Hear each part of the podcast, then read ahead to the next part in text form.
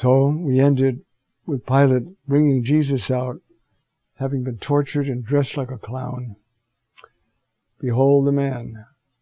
Behold Adam. Behold all human beings. But behold one who bears it in his body and shows it what sin has done to the human race. Behold the man. When the high priest and the officers, now John is very careful through here to name the protagonists, you see, the high priests and the officers. When they saw him, they cried out, Crucify, crucify. That's what they cried out. Pilate said to them, Take him yourselves and crucify him, because I find no crime in him. Why did you beat him? You see that? He's got to protect himself. Well, I, you know, I, I punished him and let him go. If word gets back to Rome, you see what I mean? That because um, the Jews, if they don't, if he lets them go, the Jews are going to write, and they got friends in Rome, and they're, you know what I mean? He's this is the worldly man. Uh, Take him yourselves and crucify him, because I find no crime in him. Now you have to watch all the Jewish answers. Remember, John is a Jew. He loves the Jews. He loves his own people. He wants them to come to salvation. This is not an angry man trying to point the finger at how bad they are, you know. But he's got to tell the truth. The Jews now, not see, that's the, normally, that's the ruling party in Jerusalem. The Jews answered him, we have a law. Who gave you that law? The man right there that you're trying to kill. The Logos gave you that law. The Logos who has become flesh. We have a law. People hide behind the law when they want to do stuff that's against the law. And according to that law, he should die. Because he made himself a son or the son of God. Whoa. Like anybody who doesn't have a clear, strong faith, they're usually quite superstitious. And so is Pilate. When he heard this statement, watch John now. He feared all the more. He feared all the more. So he entered the praetorium again. See the back and forth. And said to Jesus, Where are you from? Now, where is he from? Galilee? Nazareth? He's from the Father, from all eternity. Where are you from? But Jesus gave him no answer. Dignity. He's not pleading for his life or trying to be nice to Pilate. He wants to win him over, but it's got to be on the basis of truth. Pilate said to him, You are not speaking to me? Are you not aware that I have the power to release you and the power to crucify you? Not just kill you, crucify you. It's like saying, don't you realize I have the power to let you go or to, to electrocute you? Put you in the electric chair, which is a horrid death. You see? Uh,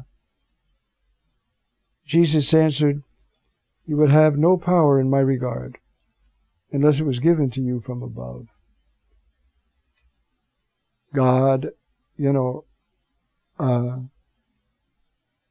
knows this, the uh, the laws of men, and but so the power, whoever has power, authority in any situation, is from God.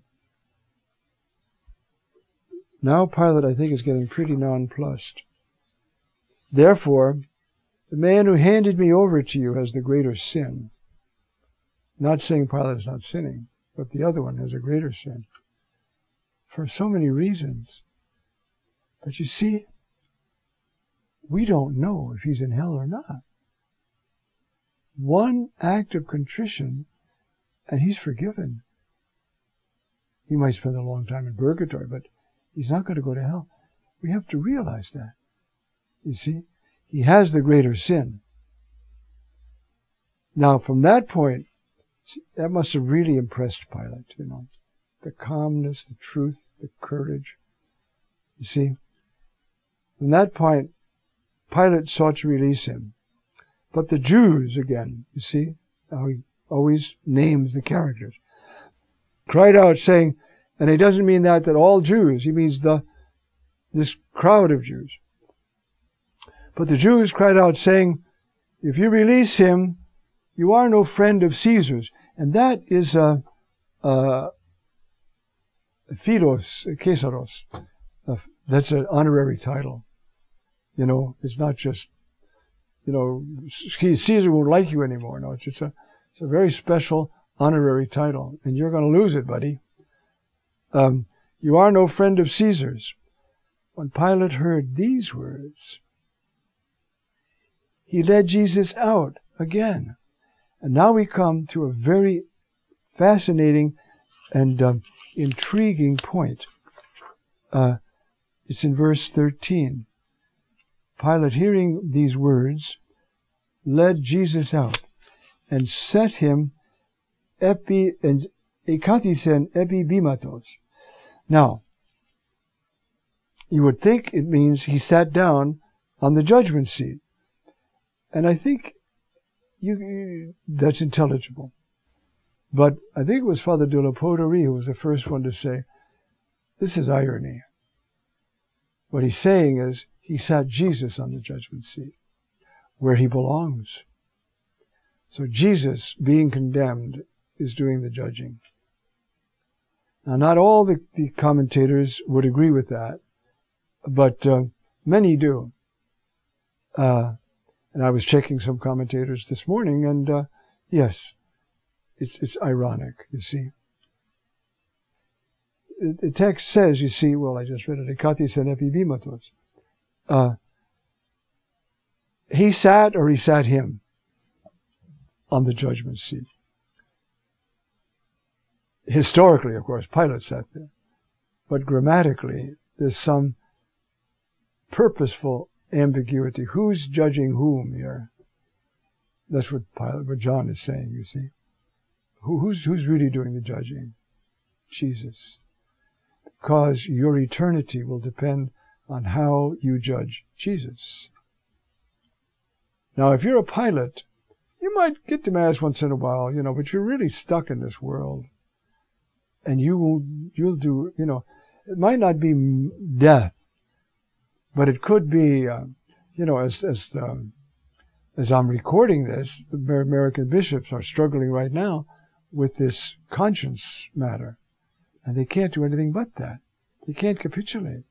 It would be a lie. You see?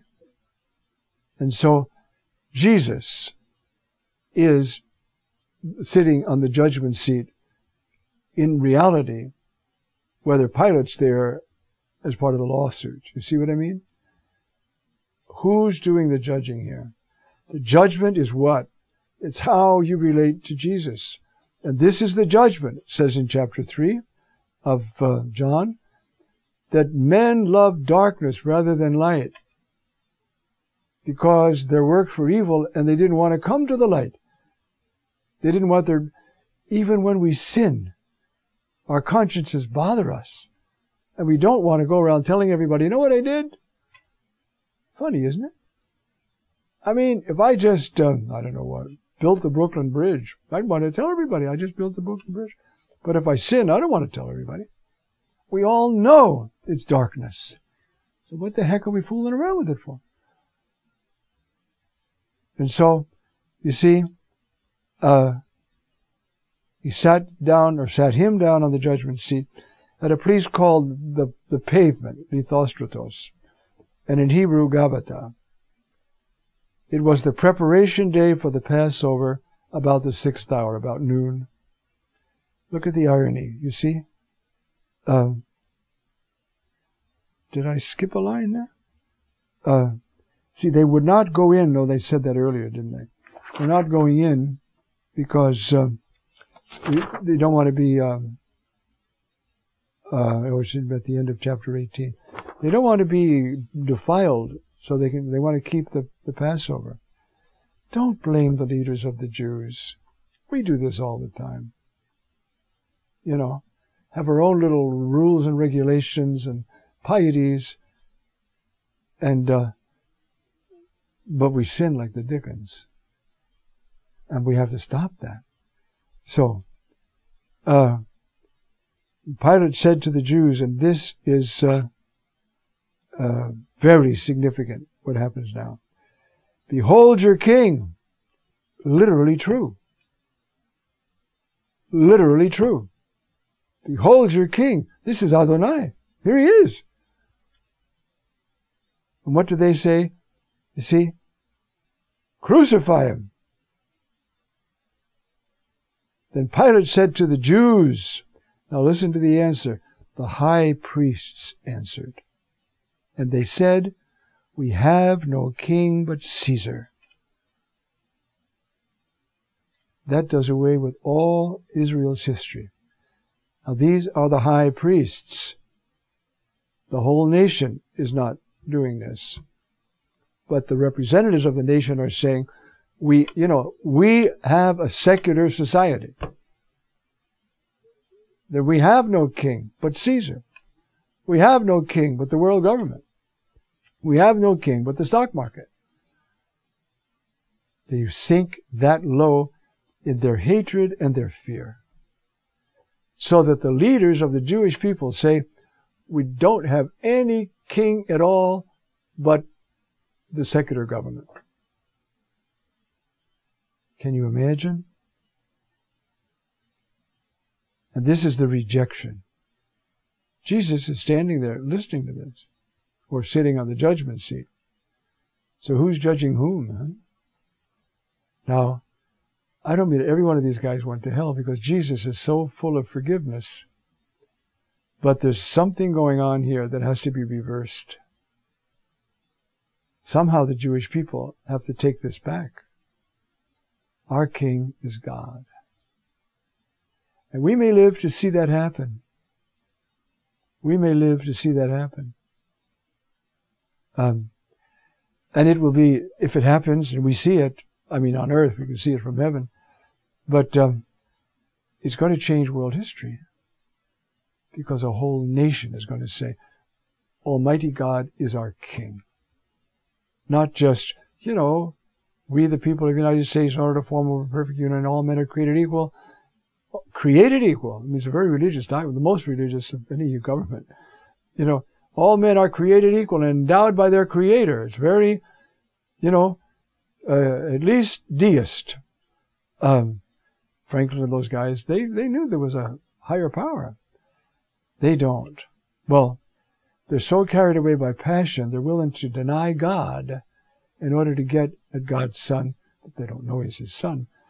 But they're filled with hatred. And so, the last line of this section, then he handed him over to them to be crucified. Okay? There he is, your king.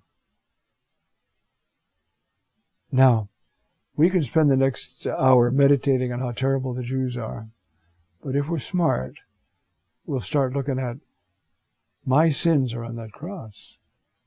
There are times in my life when I have said, I have no king but money, power, reputation, revenge, government, something.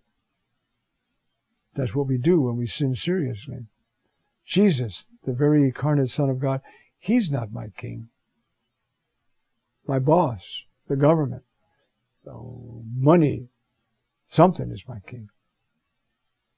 We all have to watch that we don't get like Pilate, wishy-washy, in and out, in and out. How do you get that way? Only by prayer. You've got to so be in love with Jesus that you say, the heck with it, I'm not going to collapse. I hope they don't beat me up and kill me, but I can't do anything else. That's only can come from the Holy Spirit. We can't do that, you see? Uh, or we just say, I have no king but Caesar. That's dangerous. And I must say honestly, so much of our abortion legislation is that. We have no king but Caesar. This is the beginning of the passion of the Christ. Amen.